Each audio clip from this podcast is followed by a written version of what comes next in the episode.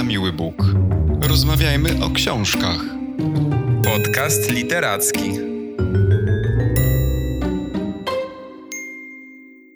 Cześć wszystkim, witajcie.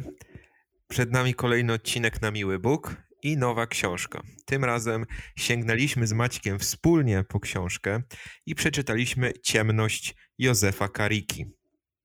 Ciemność wydaną przez wydawnictwo Stara Szkoła i tłumaczoną przez y, Mirosława Śmigielskiego.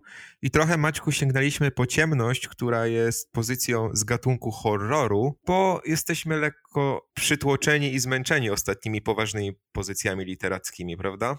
No, faktycznie czytaliśmy kilka takich trudnych emocjonalnie książek, też trudnych intelektualnie, myślę, i zapragnęliśmy czegoś lżejszego.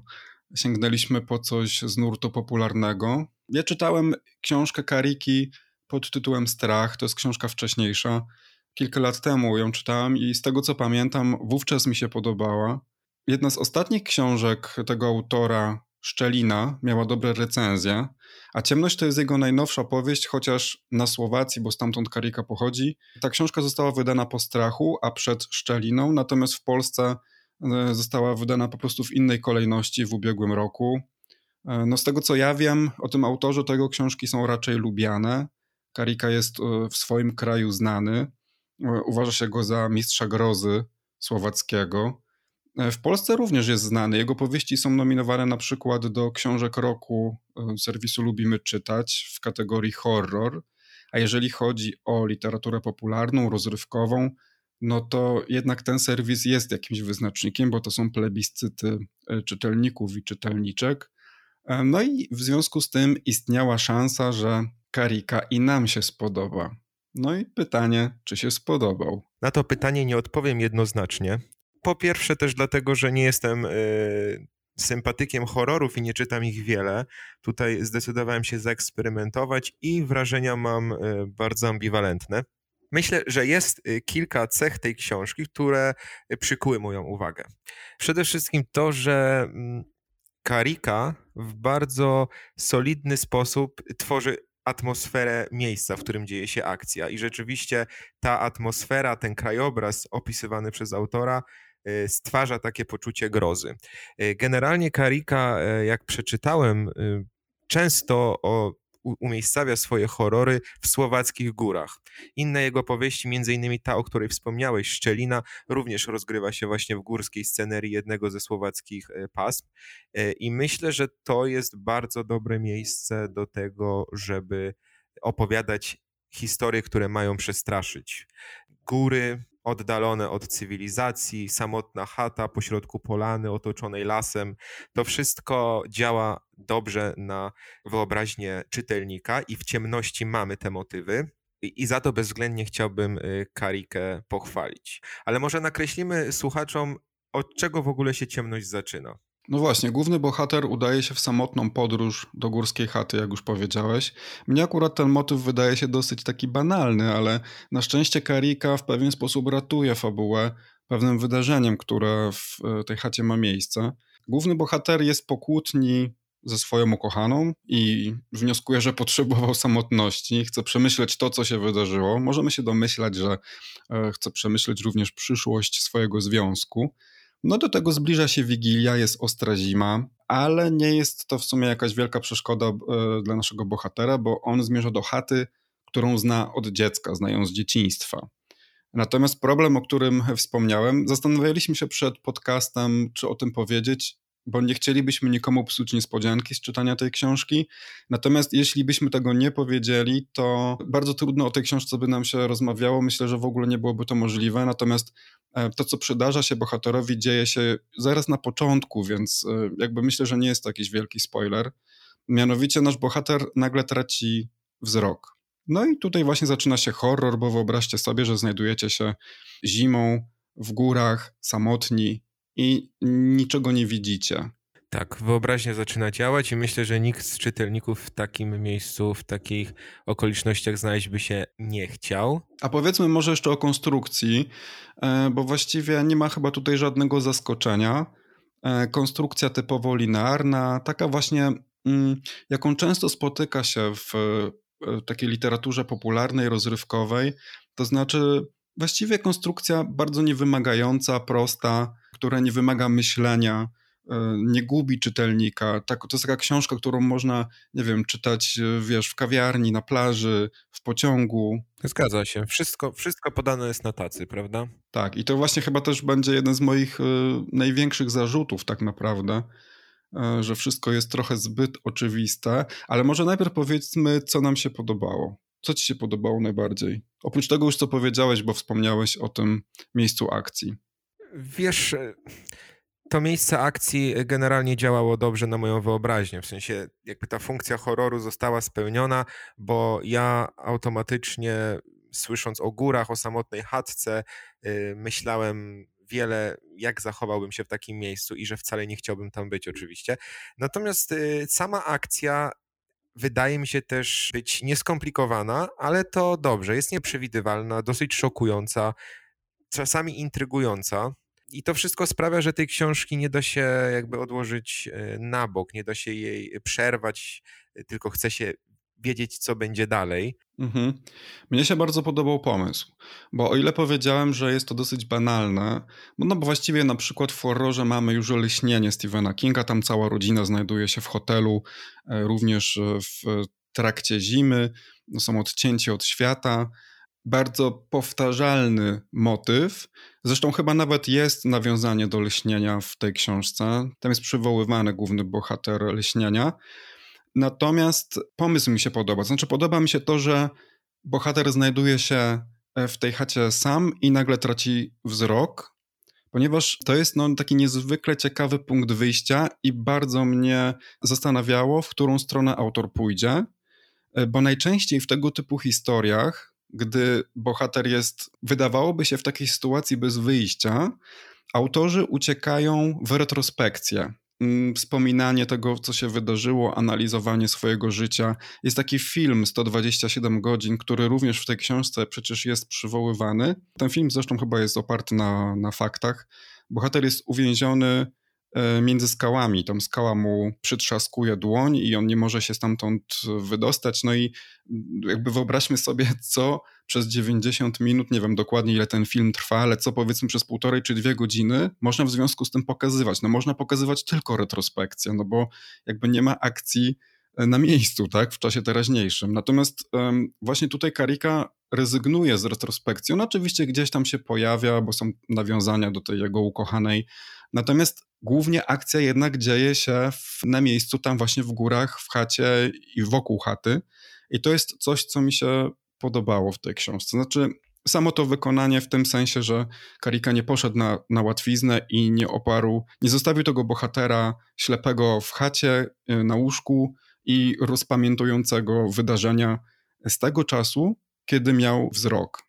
No i w związku z tym e, e, podobało mi się też kilka takich motywów, jak na przykład bezużyteczność smartfona w takiej chwili, bo to jest coś, co często pokazują scenarzyści, na przykład Czarnego Lustra, ale tego troszeczkę było za mało moim zdaniem, bo to jest fajny sposób na pokazanie, że te nowe technologie też mogą być przerażające i, i zupełnie e, bezużyteczne. No i chyba na tym kończy się lista tego, co mi się podobało. Natomiast większość rzeczy jednak mi się w tej książce nie podobała. I mówię to z dużą przykrością chyba, bo to jest pierwsza książka w tym podcaście, która tak naprawdę mi się nie podobała i nie polecam jej czytania. Wydaje mi się, że do horrorów trzeba mieć też e, określone podejście, jakby, że one spełniają swoją bardzo określoną funkcję i ma być to funkcja rozrywkowa. Ten horror ma nas po prostu wprawiać e, w taki stan e, grozy. Ja myślę, że ciemności się to udaje, ale też nie będę udawał, że jestem fanem tej książki i, i że nie ma tutaj mankamentów, o których chciałbym wspomnieć. Na pewno nie podoba mi się styl mhm. autora, jego język. Uważam, że jest on zniechęcający, bardzo płaski, taki często czysto informacyjny. W zasadzie nie ma on swojego charakteru. Prowadzi nas jakby od jednego wydarzenia do drugiego, taki bardzo, jak wspomniałem, płaski sposób. Czasami, i to niestety, się zdarza, że pojawiają się jakieś zupełnie niepotrzebne wstawki, które miałyby przenosić ten, ten, ten, ten styl na jakiś wyższy poziom, ale to się zupełnie nie udaje. Y, są takie niepotrzebne mądrości typu, tutaj zacytuję, Miłość naprawdę odmładza, po raz pierwszy, gdy się zakochujesz, i po raz drugi, gdy po kilku latach rozstajesz się z obiektem swoich dawnych westchnień. Momentami pojawiają się też całkiem prymitywne wstawki, prostackie. Kiedy jeszcze nie żyłem w tym antyświecie, a moje oczy działały, widywałem czasem wyjątkowo ładne i wyzywające kobiety. Czasami, szczególnie kiedy Natalka długo mi nie dawała, zastanawiałem się, ile mógłbym zapłacić za jeden numerek z taką seksowną laską. Także styl, poza tym, że jest bardzo nijaki, to czasami jeszcze razi po oczach takimi niepotrzebnymi wstawkami. Mhm. Mnie ten styl również się nie podobał, ale zanim przejdę do, bo też mam takie cytaty, zanim do nich przejdę, to e, powiem, że to, to, co najbardziej mi się w tej książce nie podobało, to to, że ona nie jest straszna. A to jest jakby absolutne minimum, którego e, ja wymagam od horroru. Według mnie w tej książce nie ma atmosfery grozy. Albo nie wiem, może jestem zbyt wymagający w tym gatunku. I uważam, że autor zabija całą grozę takim wykładaniem kawy na ławę. To jest łopatologia stosowana po prostu. Wyjaśnianie czytelnikowi każdego ruchu bohatera, zero niedopowiedzeń. Jak horror ma być straszny, gdy autor jest niczym Wikipedia i wszystko tłumaczy i wyjaśnia czytelnikom? Na przykład wiele fragmentów tej książki to jest taka czysta asekuracja autora, tak jakby on się bał, że ktoś mu coś zarzuci i powie, hej, tak nie mogło być, bo na przykład ten model telefonu ma przecież Siri, więc y, nawet nie mając wzroku można go sterować głosem, no i tam autor oczywiście mm, to wie, i łopatologicznie po prostu wyjaśnia, że Siri przecież nie obsługuje języka słowackiego i mnóstwo jest takich przykładów. Autor nie daje w ogóle czytelnikowi pomyśleć, nie zostawia zbyt wielu wątpliwości.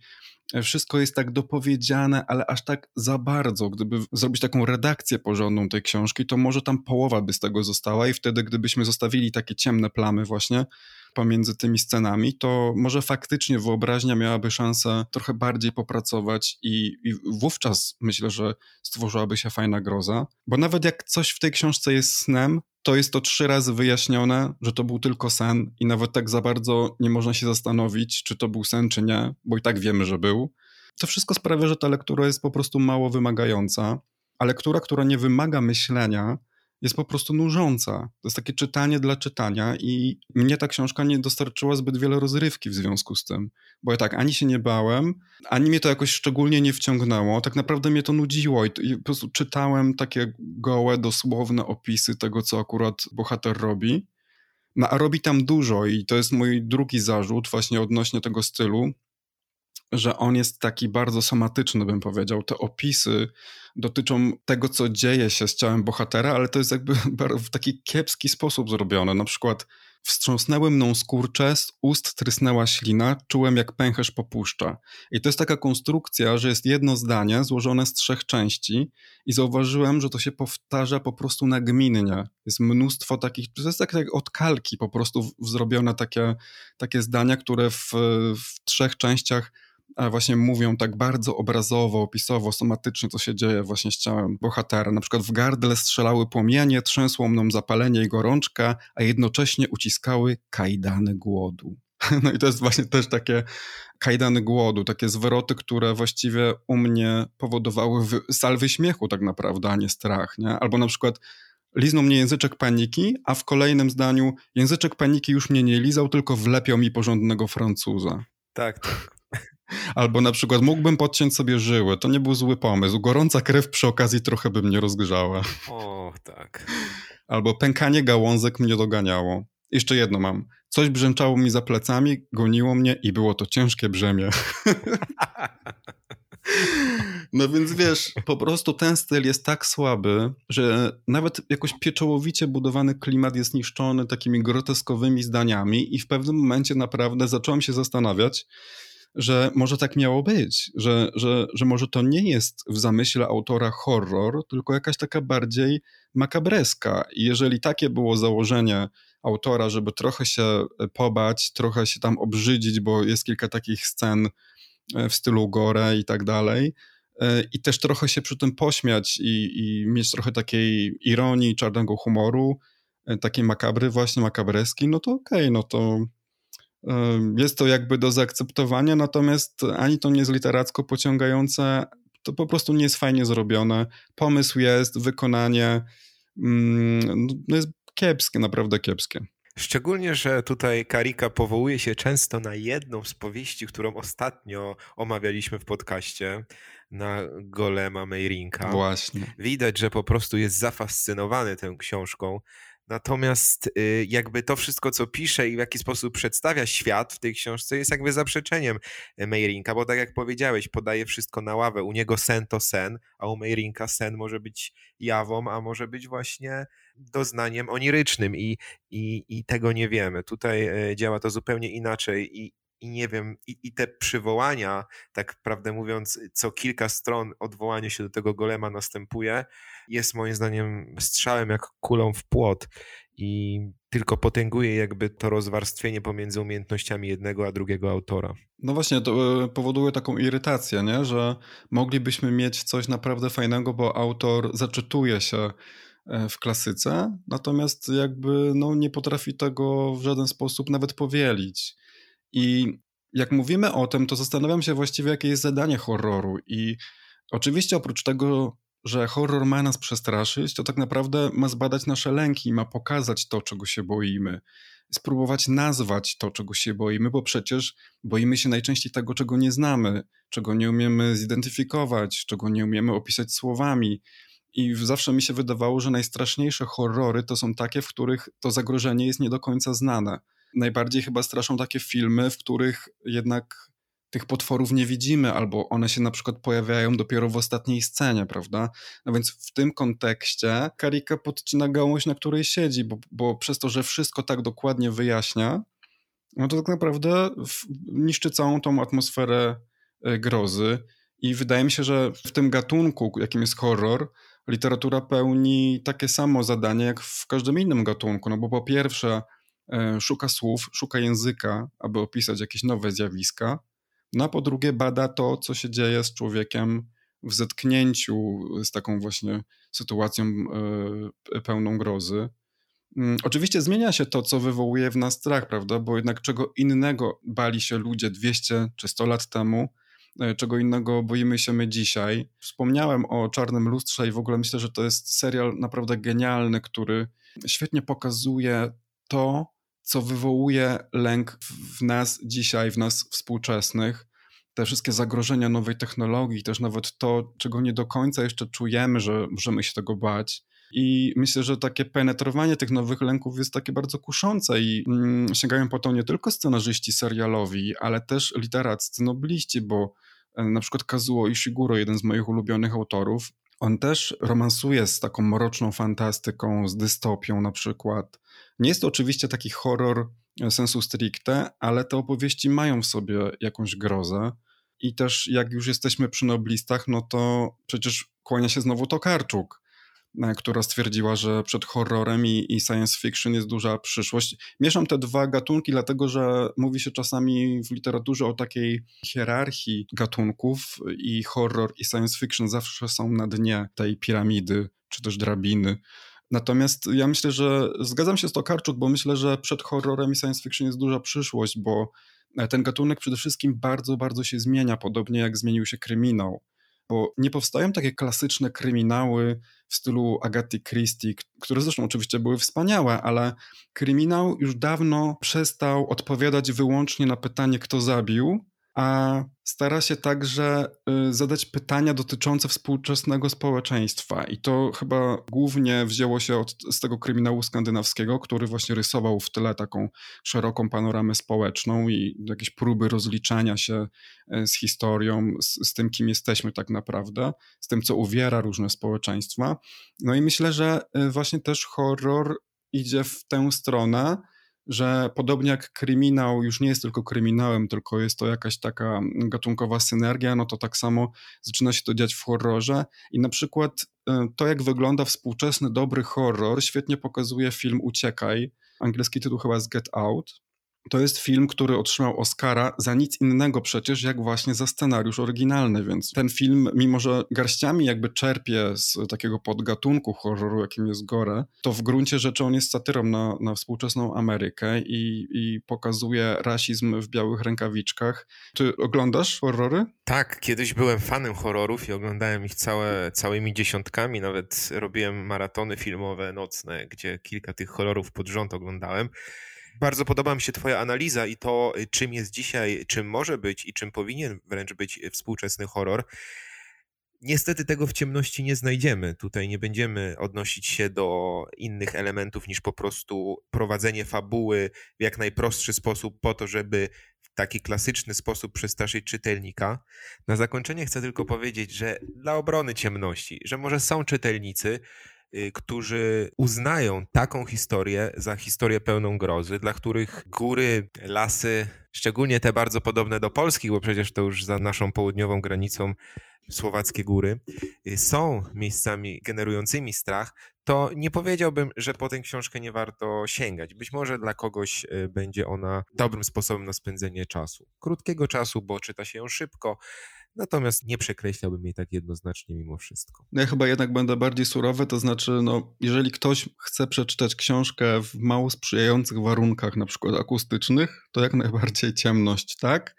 Natomiast ja uważam, że horror w literaturze jest jednak bardzo ważne i należy je pisać i czytać, ale nie takie jak Ciemność Józefa Kariki, bo jest mnóstwo dobrego horroru. Przecież bez horroru, powieści grozy nie mielibyśmy takich wspaniałych bohaterów i klasyków jak Frankenstein, Mary Shelley na przykład, czy Golem Gustawa Meirinka, bo to jest powieść właściwie grozy, przynajmniej na tamte czas, kiedy powstała, ale na przykład Dracula, Brama Stokera, czy na przykład Nawiedzony dom na wzgórzu Shirley Jackson, klasyka, absolutna klasyka, prototyp tak naprawdę e, wszystkich tych historii o domach, które straszą.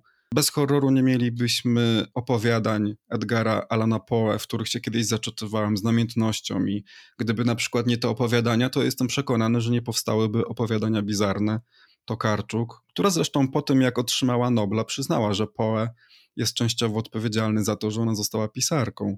E, jest też przecież Lovecraft, który stworzył całą mitologię Cthulhu, mam nadzieję, że tak to się czyta, bo nigdy nie wiedziałem, która była inspiracją dla wielu innych twórców, jak Masterton Pratchett czy Pilipiuk. E, także jest naprawdę mnóstwo, mnóstwo dobrego horroru w literaturze, jeśli nie tego współczesnego, chociaż wierzę, że jest, mimo że ja też właściwie e, w pewnym momencie przestałem czytać e, horror, to tak jak mówię, jest mnóstwo takiego klasycznego horroru e, z XX wieku i, i wcześniej, który zdecydowanie polecam. Mimo, że te historie nie są tak straszne jak te współczesne, bo tak jak powiedzieliśmy wcześniej, czego innego się dzisiaj boimy, to myślę, że warto jednak sięgnąć po właśnie te tytuły, które wymieniłem, a niekoniecznie po książkę Kariki, którego do końca nie skreślam, bo tak jak powiedziałem, strach mi się podobał i właściwie nie wiem, z czego to wynika, że czy to dlatego, że czytałem go kilka lat temu i jednak przez te kilka lat przeczytałem kilkadziesiąt czy kilkaset naprawdę wymagających książek i być może